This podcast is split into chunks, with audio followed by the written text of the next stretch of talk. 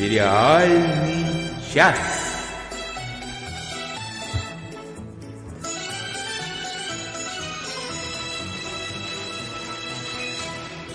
А, Здравствуйте, здравствуйте, здравствуйте. А, Наступила та самая точка в пространстве времени, когда через неделю, пропустив эфир, мы таки вышли вовремя. А а мы это Надя Сташина. Всем привет! Оля Бойко. Всем привет, и Денис Альшанов крутит ручки и, и прочие рулевой. инструменты. И я тогда должен сказать, что это все сериальный час, и мы прям побежали, наверное, прям больше без лишних слов. Вот это вот по древу не растекаемся. Долгожданное.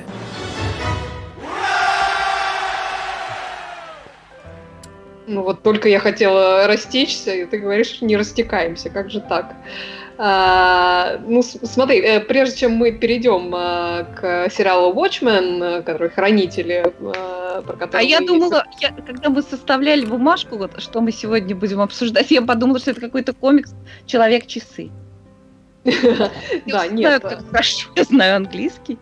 Ну да, нет, сериал это «Хранители», мы как раз про него собрались сегодня в рубрике «Долгожданное» ра- рассказывать, но я вот перед этим быстренько хочу упомянуть э, еще два э, других долгожданных сериала, которые, а, у которых новые сезоны буквально вчера вышли, э, вышли они на Netflix, это как бы просто в качестве напоминалки, во-первых, вчера вышла первая часть заключительного сезона «Коня Боджека», э, «Боджек Хорсман», я там успела серии 3 посмотреть, и он все такой же нечеловечески прекрасный, так что я думаю, в следующий раз мы про него обязательно поговорим. А во-вторых, на Netflix же вышел второй сезон «Метода Камински» с Майклом Дугласом и Аланом Маркиным. А, Его я посмотреть не успела, но про него нам сегодня кое-кто другой расскажет, а а я, наверное, э, про него что-нибудь скажу в следующий раз. Да, ну, теперь как бы вернемся с Netflix на HBO, на котором вот как раз на этой неделе вышла очень долгожданная новинка, сериал Watchmen, э, Хранители. И, как выяснилось сегодня перед эфиром, у нас с Денисом оказалось э, совершенно противоположное отношение к этой премьере. А, Мне на самом деле очень интересно послушать э, мнение Дениса по этому поводу, потому что он в нашем разговоре произнес очень интересную вещь. Он сказал, что это провал года.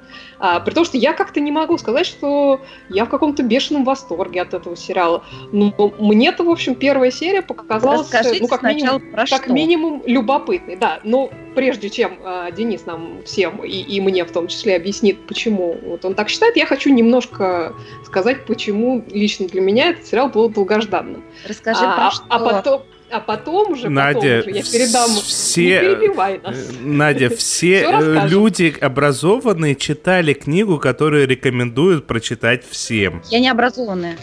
Да, так вот, потом я передам э, слово товарищу эксперту, он нам все расскажет.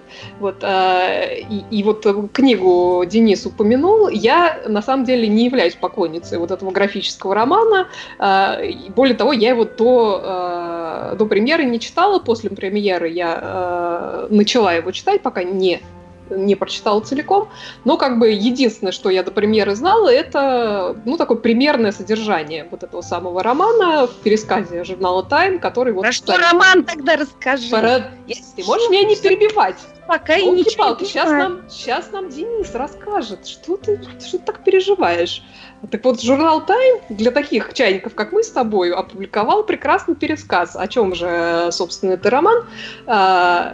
Так вот, что я про хранитель лично знала до того, как я посмотрела. А, Значит, во-первых, я знала, что это не экранизация романа, что а, это своего рода сиквел, который происходит в том же мире, что и сам роман, а, события романа в этом, в этом мире являются каноном. Ты можешь меня не перебивать? Что ж такое-то сегодня? Это получается очень... Давай предположим, что я не одна такая, кто не знает, про э, что... Надя, э, это преамбула. Дай мне договорить преамбулу, Денис нам сейчас все гораздо лучше, чем я расскажет. Вот. э, Так вот, э, события романа являются каноном, но действия самого сериала, в отличие от романа, который происходит э, в 1985 году, они происходят в 2019, но при этом это не наш 2019 год, а, а Происходит. А продолжение того же мира с альтернативной историей, э, которая описана в романе. Вот. Во-вторых, Почему долгожданная? Создателем этого сериала является Деймон Линделов, который в был в числе создателей очень нелюбимого мною сериала Lost и был создателем бесконечно любимого мною сериала The Leftovers, сериала «Оставленные». И, кроме того, одну из главных ролей в этом сериале играет Реджина Кинг, ради которой я вообще все что угодно готова смотреть. И она и здесь, э, и где угодно нечеловечески прекрасна. И помимо нее засветились в этом сериале, во-первых, э, Джереми Айронс, во-вторых, Дон Джонсон, а также обещают нам Роберта Редфорда в роли президента Роберта Редфорда, потому что в этом варианте истории актер Роберт Редфорд в 1992 году сменил на посту президента США Ричарда Никсона. Вот с этого и надо было вот. начинать. Вот, так вот, вот такие мои исходные данные перед просмотром первой серии вот этого сериала. А теперь, теперь я хочу наконец-то, чтобы Денис нам, э, во-первых, рассказал немножко про хранителей и, и что это за мир такой, а во-вторых, почему он так сурово эту премьеру оценил. И что они там хранят? Они не хранят ничего, все в порядке. А, ты правильно э, восприняла как Watchman. Это часовые, правильный перевод был бы часовые, а, все в порядке. Понятно.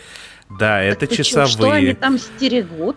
Короче, э, это книга, которую я пересчитывал, я не знаю сколько раз, и да, этот сериал это продолжение книги, а не фильма. Э, фильм очень красивый, но портит один момент в финале. Э, и по этому моменту в финале, по упоминанию этого момента из финала, в первой серии э, нового сериала можно понять, что речь идет именно о продолжении книги.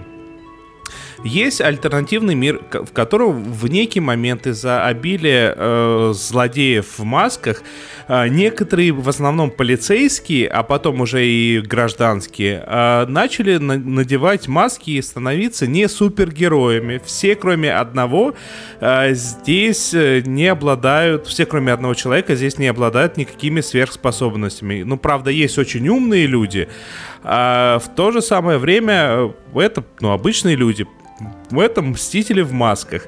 А главные постулатов в книге, главных интересных аспектов книги а, несколько. Во-первых, э, в 80-х годах, когда выходила эта книга, была очень популярна тема про часы судного дня.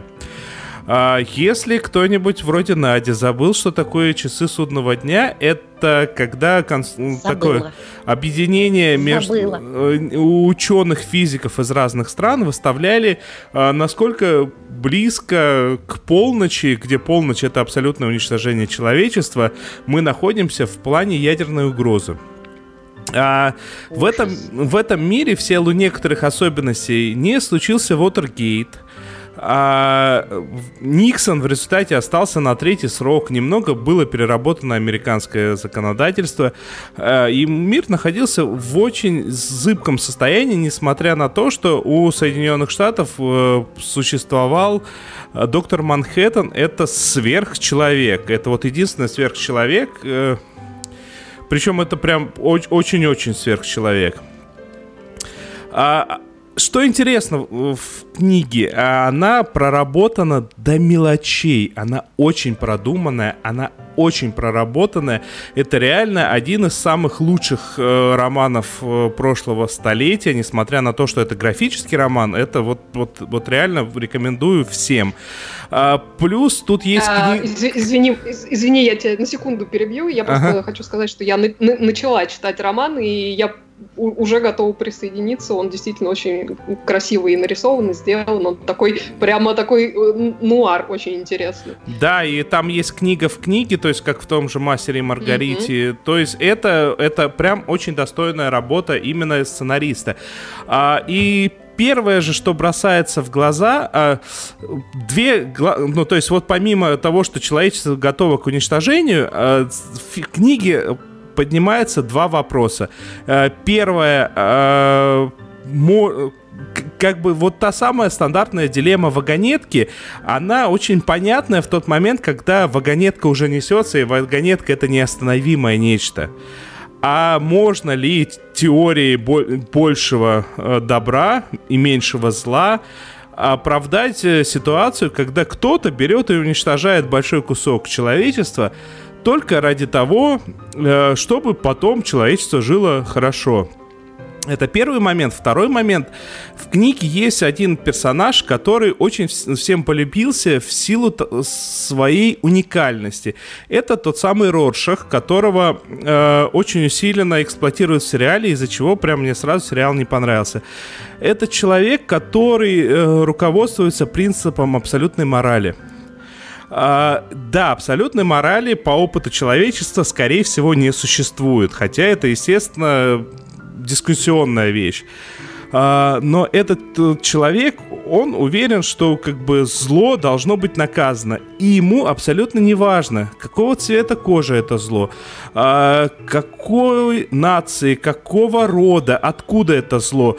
При этом этот человек, как большинство людей э, с представлением о о том, что как бы есть некое абсолютное э, моральное право, абсолютные моральные постулаты, этот человек э, очень крайне правых взглядов. Э, и крайне правых взглядов это, например, не как я, либертарианец, а это, ну, близко к очень консервативным людям на стыке с фашизмом. И вот это вот главный момент. Он на стыке с фашизмом. А он одного из персонажей в своих э, заметках называет фашистом комедианта. И да, в комедиант тоже во многом фа- фашист, но именно фашист. И вот первое, что прям портит впечатление от сериала, лично мне, а, то, что лицом Ротшиха а, прикрывают нацистские идеи.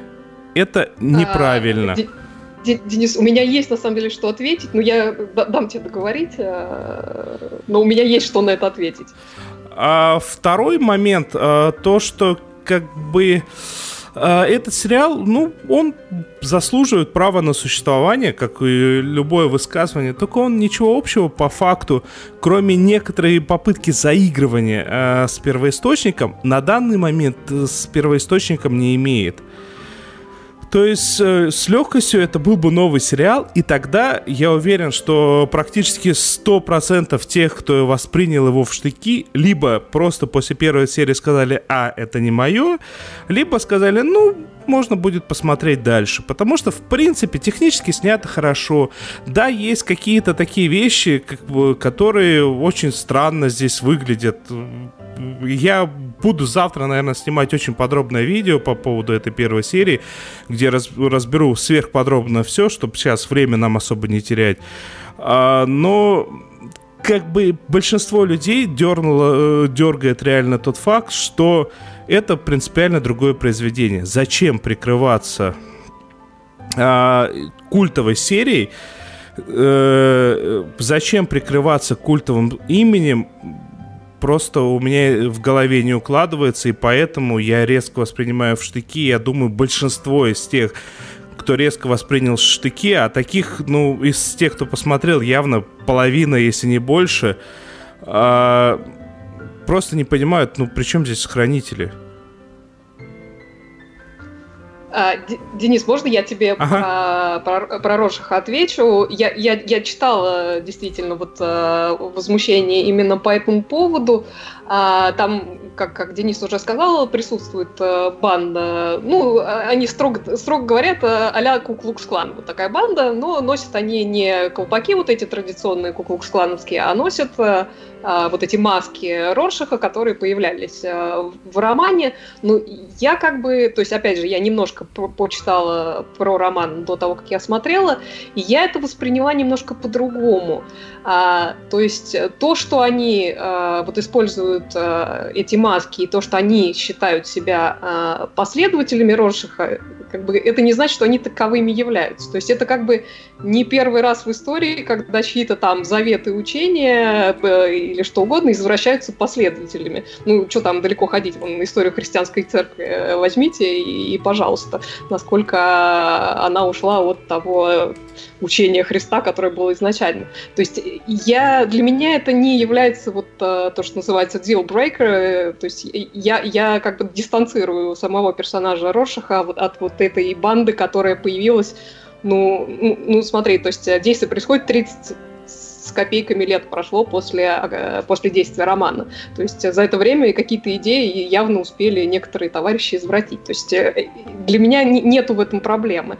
А что касается вот этой критики, что зачем прикрываться романом, я, опять же, я ее готова воспринять как, э, ну, в общем, конструктивную, но при этом мне кажется, что ну, знаешь, у кого из нас не было какого-то любимого произведения, по мотивам которого мы хотели пофантазировать, а что бы в этом мире произошло там э, через какое-то время.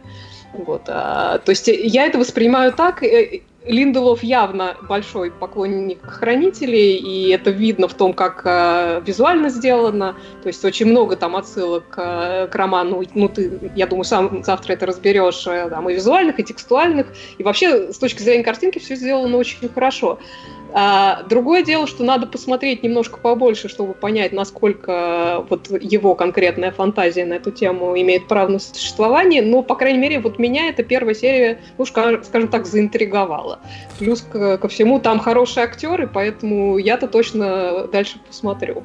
Вот, а, вот такое мое мнение.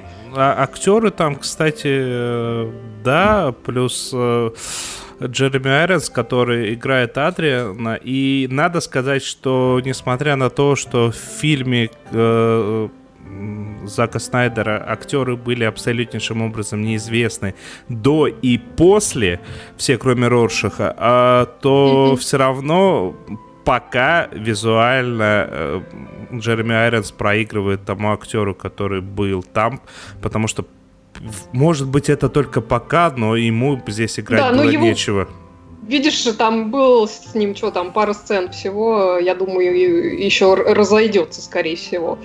Владимир Малышев тут обращается к Денису и говорит, считай, что хранители тоже по произ... не по произведению, а по миру, который там описан. А Эдвард Хайт нам говорит, любая почти экранизация – суть фанфик. Да, вот Владимир Малышев нас спрашивает, Айронс это Азимандия? Да. Да, он Азимандиса играет, да. А, ну и а, сейчас давайте не будем разбирать, но начальная сцена а, про ситуацию 21 года а, показана необычайно однобоко, просто почитайте историю про этот момент. Это ужаснейшие события, которые американцы до, до, на данный момент очень сильно не любят, но ни в коем случае нельзя воспринимать это настолько однозначно, как пытаются показать. А, там все жутко, ну, там все но, плохо. Тем не менее, это, это реальное событие. Это, это, это реальные жуткие события. И ну, просто почитайте, не воспринимайте это все настолько однозначно, легко или как-то по-другому. Это, это там все очень сложно. Это то, то, та ситуация, когда нужно сказать, что там все реально очень сложно. Давайте по... И, и, и, и еще, извини, пожалуйста, ага. Э, э, сейчас, сейчас, вот э, чуть ли не в этом году мэр города Тульса открыл новое рас, расследование в, в связи с этими событиями. То есть там действительно все сложно. Ну, как бы да, давайте поедем дальше. Там у нас еще одно долгожданное. Да, это не единственное долгожданное на этой неделе. И мы пока не успели посмотреть э, второй сезон сериала «Метод Каминский», зато успела Анна Менлин, и она делится с нами своим весьма положительным впечатлением. Ну, должен ведь хоть кто-то делиться положительными впечатлениями. Говорю я, пока ищу нужную кнопку. Привет, это Аня Мендлина. Хочу вам очень коротко рассказать про второй сезон а, сериала «Метод Каминский», который только что появился на Netflix, и внезапно я посмотрела его целиком, а, неожиданно для самой себя. А, и чрезвычайно его вам рекомендую. Напомню, что сериал рассказывает о пожилом актере по имени Сэнди Каминский, который э, владеет студией актерского мастерства в Лос-Анджелесе, и о его друге, многолетнем и бывшем агенте э, в исполнении Алана Аркина. Я должна сказать, что весь первый сезон я смотрела наполовину на перемотке и в основном концентрировалась как раз на Алане Аркине, который прекрасен. Но в этом сезоне а, и у Майкла Дугласа роль стала гораздо более интересной и многогранной, и в нем появилась такая уязвимость и сложность, которой в первом сезоне, пожалуй, не было. А, кроме того, в пару, значит, в тройку. А, к этим двоим а, появляется новый совершенно персонаж в исполнении Пола Райзера а, из той же возрастной категории, значит, пожилой мужик. Надо сказать, что Пол Райзер играет его так, что просто глаз не оторвать. Тоже очень неожиданный и очень интересный такой тип. И вот эти трое достаточно здорово ведут весь сериал. Интересно, на мой взгляд, то, что в общем-то, вся сложность и интерес э, сюжета, и интерес э, ролей, и диалога сосредоточен как раз вот на этих э, мужских персонажах, а женщины, которых там много, и все они прекрасны, э, включая, например, Лизу Эдлстин, которая играет дочь Алана Аркина, женщины играют скорее роль таких сюжетных э, наполнителей и помогают двигать историю вперед, но играть им достается гораздо меньше, и роли гораздо более плоские. Э, но так или иначе, вся история целиком развивается очень здорово, в хорошем темпе. Э, Алан Аркин, конечно, на мой взгляд, совершенно неподражаем и он играет человека, в общем-то, находящегося в глубокой депрессии после смерти своей любимой жены, после многолетнего брака. Но эта депрессия такого, значит, с такой злобной улыбкой. И тут показан как раз такой очень сложный баланс сочувствия и безжалостности, который вряд ли многие актеры могли бы вытащить. У него это получается совершенно безупречно. В общем, я очень рекомендую этот сериал. А, видно, что они разогнались ну, по крайней мере, еще на один сезон, если не на несколько сезонов вперед, и как-то глубоко вдохнули и набрали воздуха, потому что они даже не пытаются закончить никакие сюжетные линии, оставляют очень многое открытым. И я, конечно, очень рада, потому что, мне кажется, у нас впереди много прекрасных минут. Очень вам рекомендую этот сериал «Метод Камингского». Женщина в роли заглушек это прекрасно. Да уж, ну, я, я, я точно собираюсь этот сериал посмотреть, так что я думаю, Ване за мнение. Все мы посмотрим, и вообще среди наших слушателей этот сериал с очень большим рейтингом, судя по прошлогодней премии «Золотая выдра». А сейчас мы с Олей хотим рассказать про то, как мы досмотрели сериал, который тоже претендует много на что в конце этого года. Досмотрели. Да, с моей да. стороны точно, точно претендует. Давай, расскажи. С моей тоже. А, надо сказать, что по ходу того, как этот сериал продолжался, и мое мнение о нем становилось все лучше, лучше и лучше. Это вот редкий такой случай, когда поначалу кажется, а, ну, ничего, а потом вау ох, как это хорошо, и мы говорим о сериале «Почему женщины убивают». Убивают. Why woman kill. Why? Так, так, так, так. А муж у тебя, проси, пожалуйста, в комнате, он испугался и ушел, да? Придется предъявить мужа. Тоже я не знаю, что вы обо мне подумали. Ну, кстати, многие из наших слушателей тоже разделяют это мнение. Анастасия Шевченко, например, пишет, почему женщины убивают. Это просто шикарно. Многие пишут, и Анна Маркова пишет, и многие, Т. Шуваева. Понач... Э, напомню, что это сериал, э, действие которого происходит в трех временах. В начале 60-х, 80-х и в 90-х годах в одном и том же доме. Не, не в 90-х годах, это уже а, наше время. Да, да, да, да, да. да. ладно, что это я сегодня такая рассеянная?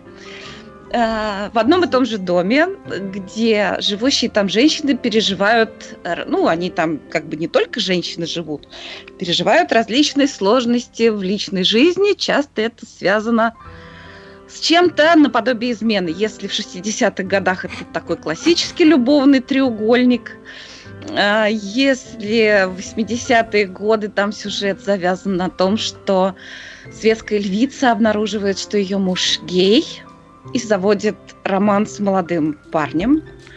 Очень а, молодым парнем. Очень молодым, очень молодым парнем.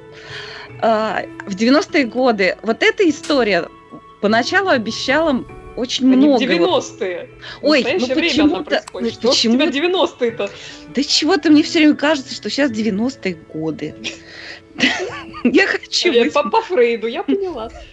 Была как Буратино, я когда-то молода. А что, 10 лет тому назад не 90-е? Вот, представляешь, Денис, как все страшно. Э, так вот, э, история, которая в настоящее время происходила в этом доме, она была такая, обещала больше всего. Там некий такой любовный треугольник, но этот треугольник по всеобщему согласию. Это такая ну, типа большая семья. семья. Про прогрессивная семья, значит, две девушки и мужчина, и все по-своему одаренные, талантливые, красивые, и у них высокие, высокие отношения. Так вот, удивительно. А вот та история, которая в 80-х, она поначалу очень мне напомнила э, линию Евы Лангори из «Отчаянных домохозяек», и я все время чудилась вместо Люси Лью Ева Лангори. Мне это поначалу очень мешало смотреть. Но потом я всмотрелась и все поняла. Люси гениально. Люся, Люся наше все. Все, я пересмотрела свое мнение. Она в этом сериале лучше всех. Надо спасибо, еще сказать, что... Надя, спасибо. Она... Ты сейчас бальзам на мою душу пролила. Она, как она еще, с каким достоинством она носит эти кошмарные, большущие вот такие плечи. Это еще всякие, там вообще, надо сказать, 80-е, это было модно плечи носить такие. Вот. Подкладывали туда поролоны всякие. Я достаточно старая, чтобы это помнить, но я не подкладывала поролоны. Воду, как, как, как страшный сон да. вообще. Так она еще носит дизайнерские платья, где эти плечи, это просто как тут взлетно-посадочная полоса, и тут взлетно-посадочная полоса. И она все равно выглядит шикарно. Прости, я должен уточнить, а муж у нее при этом азербайджанец с соответствующей кепкой, да? Да нет, муж... Ну, чтобы три, третья посадочная полоса была. А нет, если гей, то не азербайджанец. Нет, как азербайджанец, сразу говорю, муж, нет. Муж, муж прекрасный британец. Британец. Прекрасный совершенно британец, да. Замечательно. Но вообще актеры все там хорошие. И под конец, ну, совершенно мне стало понятно, почему такую вот Люси Лью мог действительно от всей души полюбить, ну, абсолютно, совсем прям вот юный молодой парень. И это очень, кстати, красивый роман. Замечательный mm-hmm. просто. И вообще вот эта история... И, и после, послесловие романа там прекрасное тоже. Послесловие романа прекрасное. Вообще концовка великолепная у всего mm-hmm. сериала. Если... Ну, не сериала, а сезона. Да, сезона, сезона. Если первая история, которая происходит в 60-х годах, она такая, она сделана, ну, в стиле такого классического сериала сделала пр- прекрасно, очень хорошо. Лидия в 80-х годах с, с Люси Лью, она... Вот, несмотря на то, что она обещала быть такой вот, ну вот, про вот таких Очень богатеев, бурной бурный и такой гротескный, ну, собственно, она такая и есть, но в итоге она получилась самая романтическая такая. Удив, удивительно, там многие вещи там перевернулись наизнанку, при этом оставаясь в этом же, в этом же самом жанре гротеска, и с такими выпуклыми, так сказать, и сюжетами, и э, линиями, и диалогами. Там, Удив... наверное, самая трогательная концовка, на самом да, деле. Да, да, да. Причем, ну, как бы э, да, вся концовка, которая при этом довольно объемная. И надо сказать, что вот эта линия, которая в современности, вот эта, значит, большая семья, вот она-то как раз при этом, при том, что она много обещала, а на самом деле все свелось ну, к достаточно банальной истории. Но ну, это... тем не менее, мне понравилось, как они ее закончили. Все там хорошо, да. К тому же там тоже там красавица сногсшибательно играет, которая играла э, роковую женщину, значит, возлюбленную нашего красавца из сериала «Белый воротник». Да бог с ней, там такая собака прекрасная. Ой, собака, собака, которую зовут, Вообще. в русском переводе ее звали Чашечка. Такая чашечка. А, а о, его так зовут, э, его зовут Тикап. Это этот, Тикап. А, это этот, Доберман прекраснейший. Доберман. Да, зовут Чашечка. Ну, почему нет? А, но это еще в них все. После того, как я, вот я, я с, с содроганием ждала, когда же начнутся убийства. А, потому что мне казалось, что как только они перейдут к убийствам, сразу все выйдет на какие-то рельсы много раз, значит, на какую-то лыжню, которая там уже всем надоела. Но, Но нет. нет. Сделали они эти убийства совершенно прекрасно. Это новое слово и визуальное решение, и, так сказать, стилистическое, и сценарное. Более того, они на этот торт потом прилепили такую вишенку, пьяную вишенку прилепили на торт. А еще вот бонусом вам, бонус-трек, еще одна история, любовная. Еще там кто-то въехал в этот дом, там они долго рассусоливать не стали. Э, там, это, знаешь, у меня было, извини, извини, я тебя у меня на эту историю была реакция, ох, молодежь-то какая быстрая. Ну, говорят же, что в современном мире события убыстряются. Короче, сериал «Почему женщины убивают» обязательно к просмотру. Это свежо, это здорово, это смешно. И что-нибудь будет номинировано обязательно на золотую выдру. Это мы вам с Олей обещаем. Да, да, да, обязательно. Плечики. Я вообще ко всему, ко всему присоединяюсь. Это прекраснейший сериал. Я единственное, что я скажу, что мне-то он с самого начала очень понравился. И я с самого начала поняла, что это будет совершенно замечательно. И вот я рада, что ты все-таки со мной согласилась к концу сезона. Это приятно. Ну, еще добавим, что сериал продлен на второй сезон, но это будут уже другие истории. То есть я так понимаю, что они антологию э, О, будут делать. Прекрасно. Это, и это замечательно. Да. Вот. Ждем. Ждем.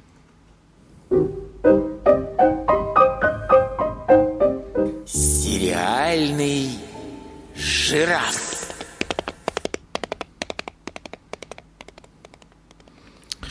Случилось так, а, что на этой неделе а, я посмотрел э, «Молчание ягнят», и после этого я решил... А, нет, не так. Только не говори, что в первый раз. А, я пос... Нет, естественно, «Молчание ягнят» не в первый раз. Я на этом этой неделе посмотрел два фильма. «Молчание ягнят» не в первый раз. А, проникся безумно тем, как правильно и хорошо составлен сценарий. Я подозреваю, что книга в разы хуже, если честно. А, и посмотрел еще один фильм с Матсом Микельсоном, который, кстати, всем рекомендую. Фильм «Охота». Почитайте отдельно, о чем он. И после этого решил все-таки попробовать посмотреть сериал «Ганнибал», который, ну, многими любим. Он я... же про людоеда, ну как можно так? Он в... на самом деле он не совсем про него, там очень своеобразно все. Ну слушай, ну молчание ягнят это смотрела?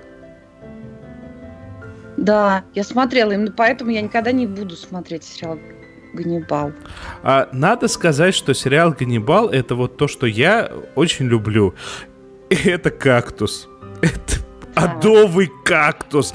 Это адово невыносимый кактус. А... Я, я бросила на втором, по-моему, сезоне и просто не вынесла.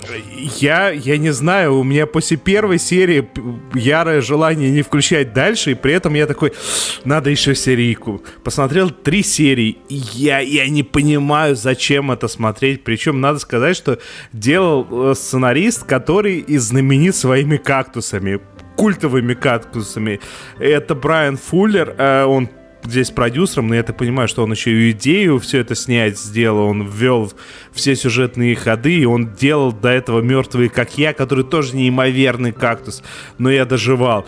А, но здесь, ну, прям мозг сгрывает. Я и хочу это сравнить с этим, с, с «Менталистом», но в «Менталисте», черт побери, объясняли, там вот главный герой в «Менталисте», тот самый «Менталист», он приходил, ну ты знаешь, вот по опыту, по, зная вот то и вот это, вот так вот, то можно предположить, что убийца там э, хромает на левую ногу. И это все по отпечатку не ноги, а ложки на столе. А, то здесь же есть главный герой, и это, кстати, не Ганнибал абсолютнейшим образом, Надь. А, это человек, который должен его ловить, этого Ганнибала, и он его ловит. И этот там ч... кто-то, там, там играет кто-то, я увидела, кажется, это он играл мужа в сериале I'm Sorry. Мне очень жаль. Оль, нет? Слушай, а как его зовут? Хью...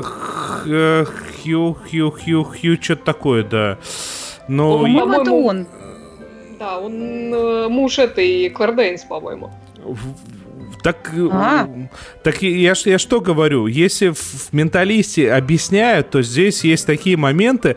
А, вот он смотрит на труп и говорит, учитывая все это, что все это, как все это, у, у маньяка есть дочка, которую он очень любит, и она собирается у, его покинуть, уехать ты стоишь, ну, и ты сидишь, так, лежишь это у нас и новый думаешь... жанр небритый маньяк?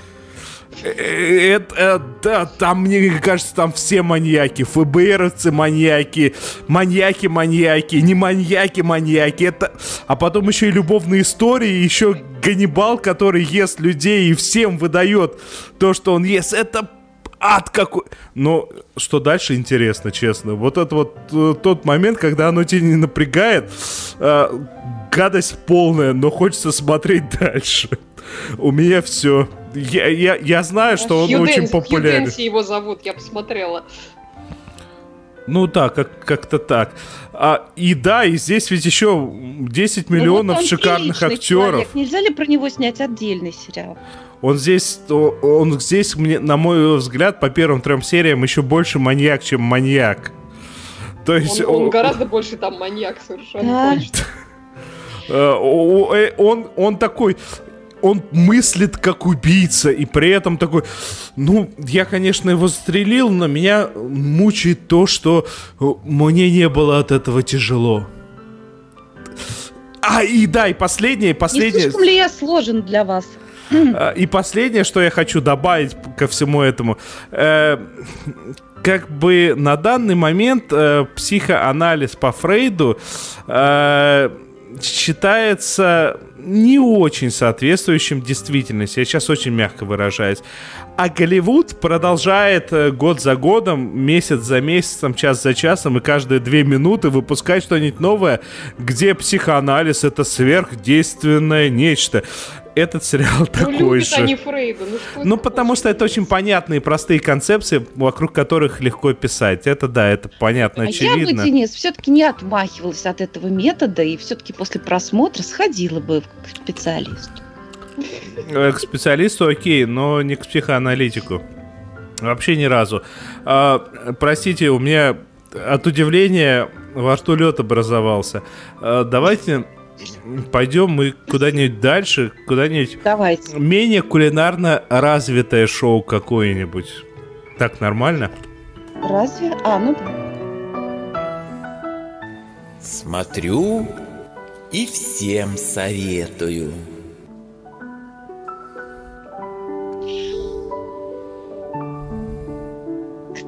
Кто смотрит, слушает наш подкаст уже довольно, так сказать, давно, знает, что я не люблю мрачные сериалы. Я люблю сериалы антидепрессанты.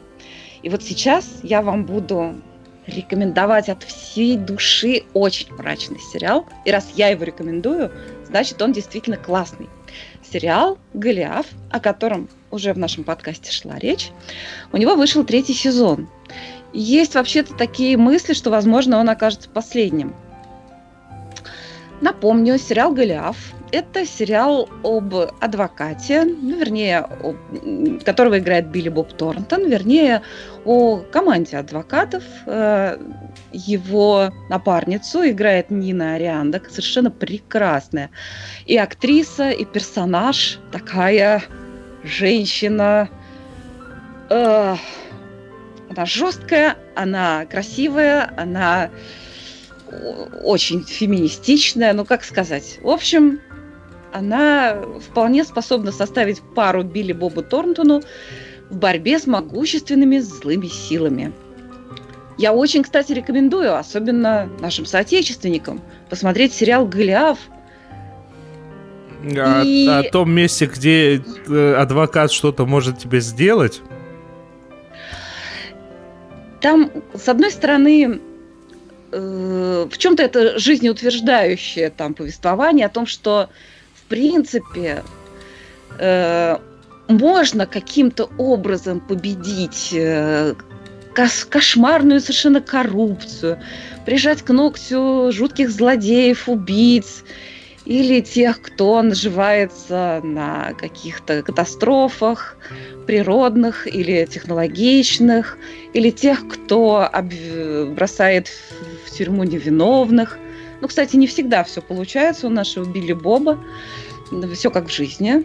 Но когда мы доходим до сцен в суде, тут, конечно, соотечественники наши все пригорюнятся. Потому что даже какие-то... У них жуткие... нет судьи криворучки? У них есть немножко судья криворучка, но он, э, по крайней мере, в третьей части там вполне себе коррумпированный судья. Но все-таки он не может творить все, что хочет. И Секунду, самый... я тебя перебью, это очень важно. У нас судья Криворучка тоже не может творить все, что хочет, ему сверху сообщают. Ну тут э, э, самый-самый коррупционер-раскоррупционер, самый-самый злодейский злодей, все равно очень парится по поводу того, как пройдет суд. И вот это нашим злодеям и нашим борцам за, за всеобщее, так сказать, добро и прекрасную Россию будущего, вот это, нам, это, это уже не наши реалии совершенно. Так вот, чем хорош этот сериал? Ну, это крутая история. Это очень крутая история. А, в первом сезоне, насколько я помню, я, кстати, его уже подзабыла, возможно, я его пересмотрю. Там речь идет о технологичной катастрофе, за которую, в общем-то, ответственный один человек, злодейский злодей. У него совершенно карикатурная такая злодейская внешность. И я помню, Оля говорила, что это является недостатком этого сериала. А недавно я, кстати, увидела в интернете фото человека, который до отставки, так сказать, возглавлял у нас ФСИН. Оля, не говори мне, что злодей не должен выглядеть как злодей. Это прямо лицо, говорящее за себя. А, ну, он там втор... и играл как злодей Злодеевич. Ну, а этот? Ты его ну, просто прям не карик... совсем карикатурно. Ну. Там втором... не хватало только сделать и, и страшно это, не знаю, что сделать, достать нож. Ничего не понимаешь. Ты про Лысого? Да. Э, глава ФСИНа, я не понял. А почему в твоей голове все лысые это злодеи? У меня есть несколько прекрасных лысых друзей. Да ладно тебе, он, у него дело не в лысине, у него может быть совершенно с, с львиной гривой, просто лицо такое. Лицо у него такое. Я вот, вот просто... нашел его фотографию с прекрасной улыбкой. Хорошо. Он только не... что трех детей съел явно. Понятно. Причем хорошо приготовленных. Во втором сезоне, наоборот, э, зло, оно не выглядит как зло. Но при этом оно гораздо, в общем-то, хуже, чем то зло, которое в первом сезоне, злодейское зло. И, наконец, третий сезон, который я смотрела, Ох, это был немножко кактус, потому что мне сразу очень-очень понравилось, что они делают. Но каждую серию надо было переварить. Это настолько жутко, это настолько страшно. Я вообще ненавижу всякие ужастики никогда их не смотрю. Когда тебя там пытаются пугать, у, сейчас там что-то такое. Но тут они сделали это очень красиво, ненавязчиво, очень стильно. И представляете, они там напустили еще в это дело магии какой-то. Там в каком смысле магии? Ну вот так вот, там они вот всякие черные, что ли? черные вороны прилетали, чтобы возвестить, так сказать, приход смерти в этот дом. Выклевать им сердце? Там, нет, они нет, не до такой степени. Там есть тетка, которая натуральная ведьма просто. Оля не верит, сидит, поглаживая черного кота. Оля не Черную верит. кошку попрошу. Да, черт, тем более, тем более. А, там есть женщина, которая явно совершенно ведьма, она надарена всякими, значит, э, э, экстрасенсорными способностями, она видит то, что знает то, что знать вроде как не должна. И там есть такой шаман, я не знаю, как называется, он э, из индейцев, таких вот настоящих индейцев, и он умеет э, сварить какие-то травы, что человек выкуривают эту траву. Это не та трава, о которой все подумали, это какая-то другая трава. Я и хочу тебя должен... разочаровать сейчас, но если ты сварил... Трава. Но если ты сварил траву, то ее потом курить не стоит. Ну хорошо, я не знаю, что он там делает. Он как-то, значит, что-то только одному ему известно, что он там насобирал где. И вот у них там такой клуб элитарный, они там курят вот это нечто, и у них случаются глюки. Во-первых, эти глюки показаны очень интересно. Не, слушайте, третий сезон, конечно, лучший. Он лучший. Он атмосферный. У него так завернут сюжет. Великолепно. И там еще лучше раскрываются персонажи. Особенно персонаж вот этой самой волевой женщины, которая даже не могу сказать, что друг и соратник Билли Боба Тортона, потому что она ему не то чтобы друг она, он ее шутка бесит, потому что она как? Опять бесплатное дело. Да, стоит сказать, что все три дела этих адвокатских, они жутко сложные. Они подвергают свою жизнь опасности, но при этом они их ведут бесплатно по разным причинам. А, в данном случае, ну, так сказать, дело заключается в том, что некий злодей, а, он выкачивает подземные воды в Калифорнии, вот в некоем селении, ворует воду, причем федеральную тоже, в результате чего наступает там экологическая катастрофа, просто люди живут в домах без воды уже много-много месяцев.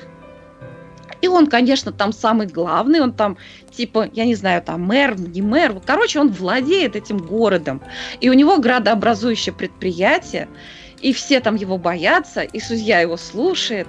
И, в общем, он может творить, что хочет, но все равно переживает, ах, как пройдет судебное заседание, даже при том, что суд возглавляет его какой-то клеврет. Вот, не буду рассказывать, чем дело кончилось, но там еще есть отдельная линия личной, очень личной истории этой героини Нины Арианды, которая затрагивает ее происхождение. А она выросла, значит, не то чтобы в детдоме, но ее перебрасывали вот из семьи с семьей, она везде такая была хулиганка, в общем, никто ее не полюбил.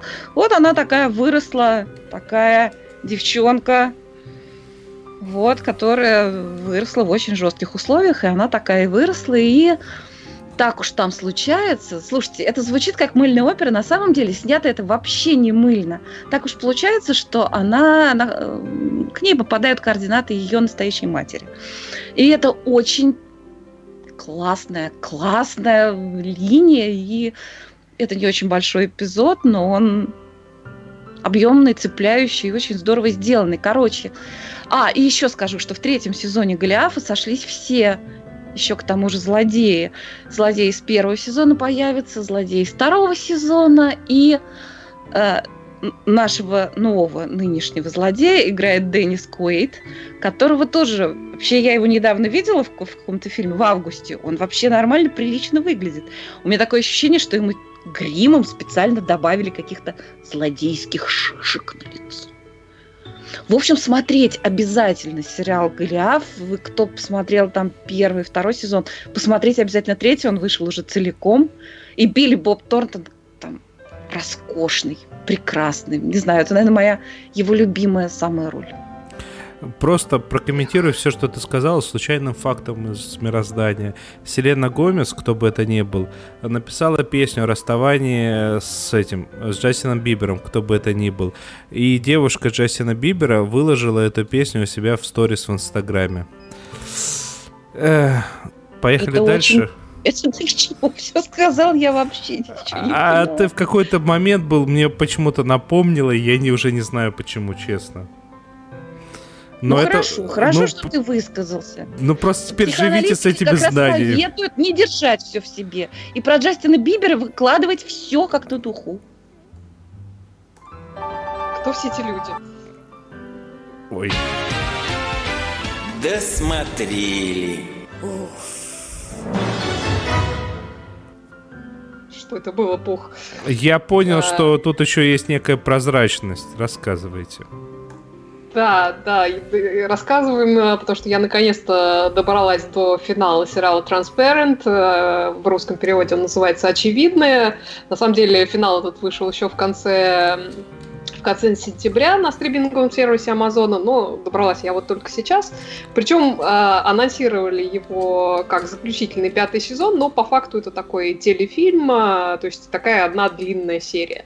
Вот, причем не абы какая, а еще и сделанная в виде мюзикла, ну так, чтобы вот, вообще мало не казалось.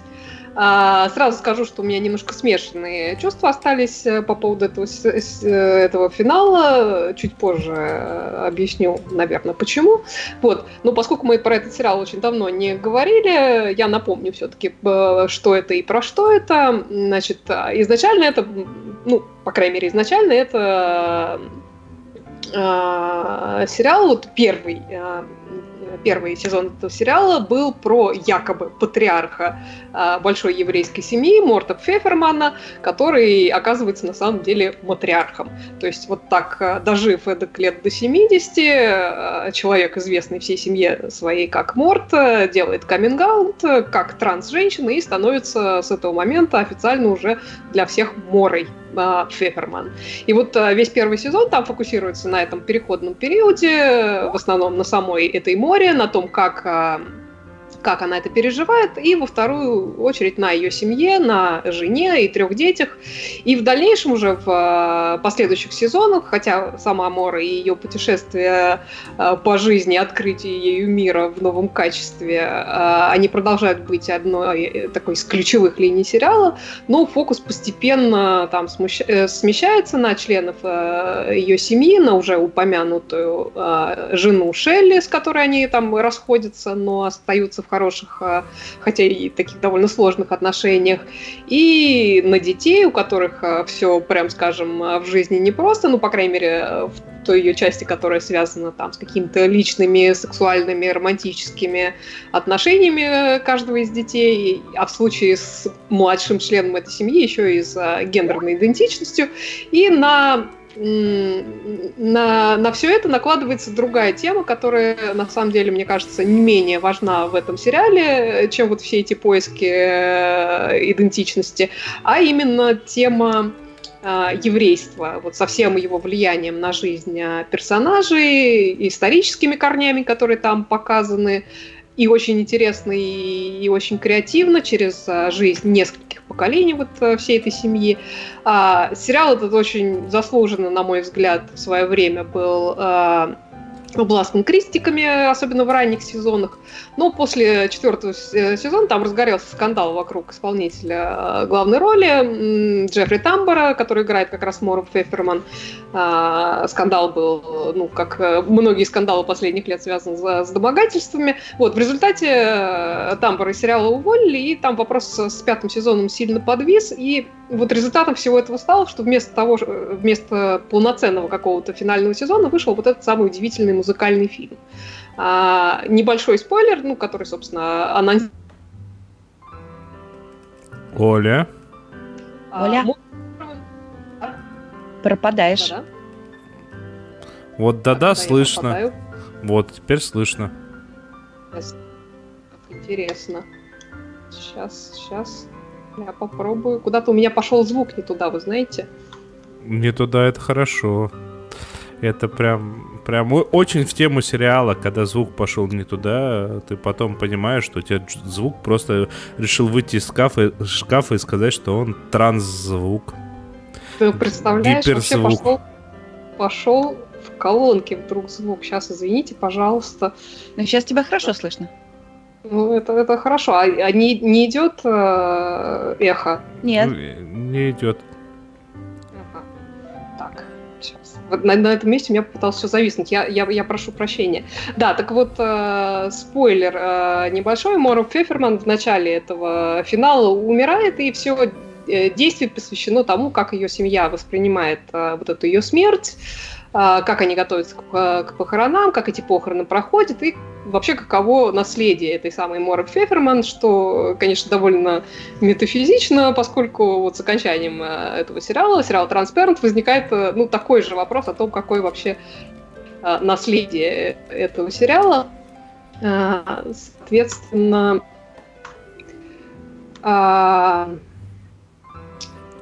да, так вот, э, многие свои чувства персонажи э, этой серии выплескивают в виде песен, а бывшая жена Моры, Шелли, которая играет, ну, просто великая, на мой взгляд, э, Джуди Флайт, она и вовсе параллельно с подготовкой вот к этим похоронам, она занимается, ну, скажем так, постановкой пьесы театральной, какой-то музыкальной пьесы, о жизни Мора и всей, всей их семьи. Как я уже сказала, финал, он, в общем, такие смешанные чувства вызывает, потому что есть моменты, когда персонажи начинают петь, и ты испытываешь, ну, какое-то чувство, я не знаю, даже неловкости. А, а с другой стороны, вообще весь этот сериал, он, он ну, он весь сам по себе такой, то есть э, он э, построен вот э, на куче каких-то неловких совершенно ситуаций, он весь довольно безумный, поэтому вполне возможно, что ему нужен именно, именно вот такой полный безумия, полный неловкости финал, и он как-то от этого даже более живой, более человечный, что ли. То есть с одной стороны, как-то были моменты в этом финале, которые мне показались, ну, просто чересчур, а с другой стороны, я понимаю, что, наверное, этот сериал, ну, наверное, так и должен был закончиться, и эта концовка ему, на самом деле, очень подходит.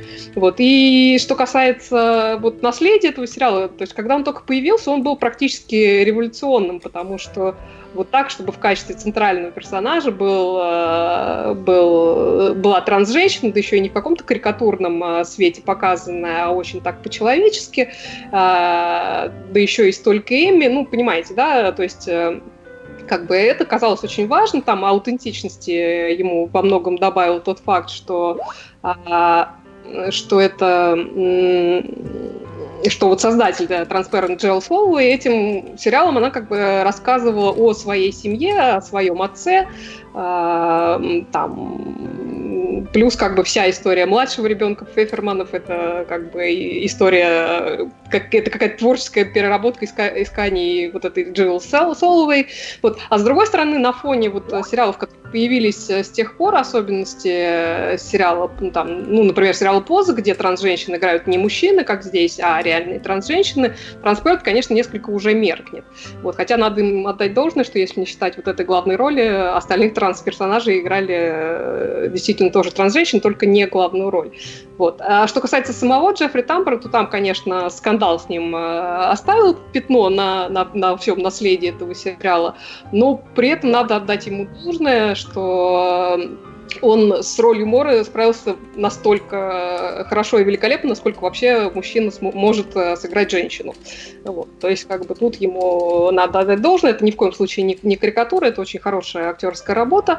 Как бы остальные э, вещи хочется оставить за скобками. Вот. И чтобы так завершить по поводу финала и вообще по поводу этого сериала, я недавно прочитала интересное э, высказывание телекритика, которая по совместительству является трансженщиной, у которой как раз переходный период совпал вот с выходом этого сериала в свое время. И вот она пишет, что изначально для нее это было просто, ну, вау, прямо открытие, то есть э, она как-то себя в этом видела. Но вот э, уже на этом этапе, когда сериал закончился, она этот сериал переросла, и она поняла, что, э, по крайней мере, что касается вот этой транс-составляющей, он на самом деле не, не, не, не об опыте транс данном случае трансженщина, а в гораздо большей степени о том, э, как вот эту новости, связанные с ней какие-то изменения в жизни воспринимают и переживают близкие вот этого человека. И вот с этой точки зрения он как раз очень, очень достоверен. Вот мне показалось, что это очень э, любопытное наблюдение, вот и к этому мне добавить больше нечего, так что вот сериал называется, напомню, Transparent и, или Очевидное по-русски. А я вам скажу, что мне это все напомнило картинку, которую я увидел недавно, где Кэтлин Дженнер вместе с этим с Арнольдом Шварценеггером и подпись э, с цитатой одного известного человека «Трансформер и Терминатор». Я вот даже в трансляцию показал эту фотографию. А мне это все напомнило, вот, что у Мумитроли была Мора, которая сидела на траве, и когда она там сидела, на траве образовывался иней. Вот. Ладно, давайте... Однако. Я, правда, не знаю, кто все эти люди, зато я хочу вам по-быстренькому посоветовать одну вещь. Если вы очень любите кушать, и э, не только кушать, но еще посмотреть, как кушают другие, я тут обнаружил для себя забавнейшую вещь, которая называется The Chef Show, шоу поваров ну, вообще, по, ну, да, там не, два повара, э, хотя повар из них только один. Если вы знаете такого актера, Джон Фавро, который несколько лет тому назад снялся в фильме э, «Шеф на колесах» у нас он назывался, а до этого он, ну, много где снимался. Повар на колесах. Да, повар, да, да, да, повар на колесах. А э, чем примечателен тот фильм, что там э, Джон Фавро все делал сам, своими руками, все, что показывали. И для того, чтобы он это делал по-человечески, привлекли э, одного хорошего шеф-повара профессионального. И вот они с Джоном Фавро настолько сдружились, что в результате сделали целых уже два сезона по там совсем немного, там 14 эпизодов общей сложности э, шоу, где они всевозможных своих именитых, ну точнее именитых друзей, в основном Джона Фавро, а, кормят э, разными вкусностями в разных местах. И надо сказать, что мне очень понравилась эта штука она прям реально суперская. Вас, не, с одной стороны, не грузят э, избыточным э, показанием того, показыванием того, как готовить, а с другой стороны, так как все, все время присутствуют некие интересные а, эти актеры, то там и беседа интересная, и я даже для Нади заготовил. В первой серии у них появилась Гвинет Пелтроу, и они для нее готовили нечто вегетарианское. Прекрасно. А, вот. А, и что еще более приятное, а, вы знаете, есть такое российское телешоу «Смак», которое уже идет 40 лет, а, раз в неделю, постоянно меняя ведущих. И вот чем мне нравится подход от Netflix и прочих подобных телеканалов, которые все-таки заказывают какое-то конечное количество серий, это намного приятнее, нежели раз в неделю вымученный ведущий, так, с кем я сегодня готовлю? А, да, точно, ты мой лучший друг. Давай, заходи в кадр.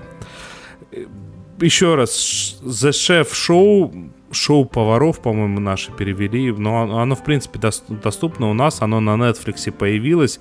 Э, я прям настоятельно рекомендую, там весело, там появлялся и Роберт Дауни младший, и э, в принципе, ребята из Мстителей, этот какого... Ну, ну, короче, очень много ребят раз, различных появлялось, и ну, вкусно так, аппетитно готовят, что каждый раз кушать хочется. Э, наверное, не Кинь стоит. мне ссылочку на серию с Гвинет Пелтро. Прям первая серия. А, прекрасно, спасибо, я посмотрю. Я, правда, не помню, что они там приготовили, но, но что-то такое южное, очень прекрасно южное. Вот, ну, ну что, у нас есть еще один небольшой долг. Который надо отдать. Че, долги отдавать надо? Представляешь, вообще просто.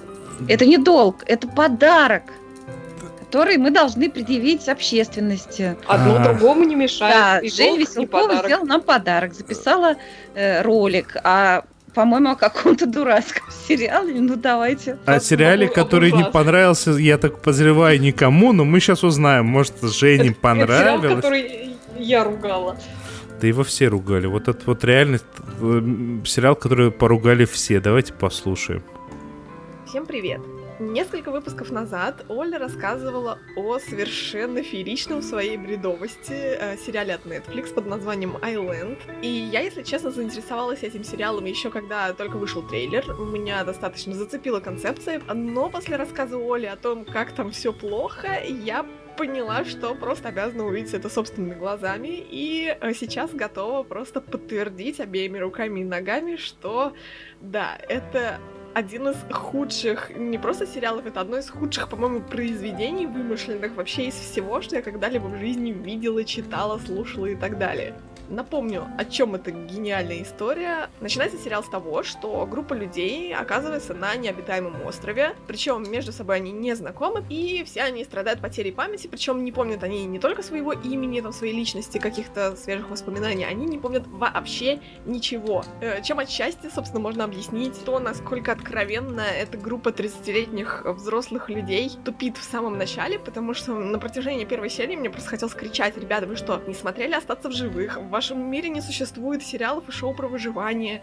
Почему вы так отчаянно тупите? Ну и вот представьте себе картину, да? Вы очнулись на необитаемом острове. Вы не помните себя, вы оказались вообще непонятно где, непонятно как. И у вас под рукой некая раковина, ракушка. Вы ее поднимаете, и что вы будете делать первым делом?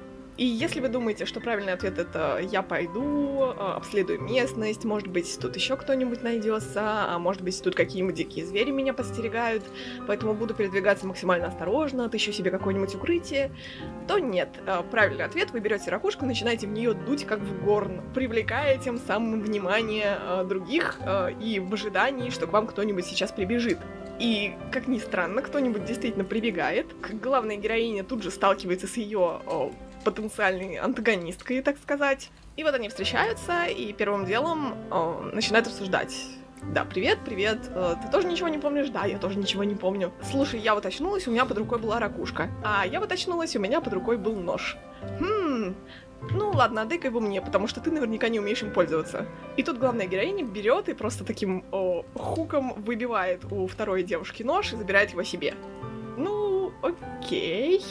И если вы думаете, что на этом странности главной героини заканчиваются, то это совсем не так, потому что там чем дальше, тем просто какой-то фееричный. Это вот я пересказала буквально первые минуты три, наверное, этого сериала и замечательнейшего. Главная героиня, я не знаю, Оля ее, по-моему, хвалила, но это же самый неадекватный, по-моему, персонаж вообще во всем этом сериале. Дальше, значит, начинается естественная конфронтация главной героини с другими персонажами. То есть главная героиня всячески пытается разгадать э, загадку острова, пытается найти найти какие-то подсказки, которые бы рассказали им о том, почему они здесь оказались, почему они ничего не помнят и как отсюда выбраться. В то время как остальные герои ведут себя крайне тупо, потому что каждый раз, когда она находит какие-то подсказки, она пытается с ними поделиться, а они тут же начинают ее или подозревать в том, что она в сговоре с теми людьми, которые их на этот остров поместили, или просто откровенно ее посылать. Героиня при этом жутко агрится, у нее явно какие-то проблемы просто с самоконтролем. Она начинает набрасываться на всех с кулаками, она вообще достаточно часто прибегает к насилию. То есть вот тот момент в самом начале, когда она выбила у незнакомой девушки нож просто потому что, вот, вот это вот будет продолжаться на протяжении всего сериала в огромном количестве ситуаций. И в какой-то момент просто доходит до того, что э, на нее накидывается, не знаю, человек 6 массово избивает ее ногами, а ты сидишь, смотришь, и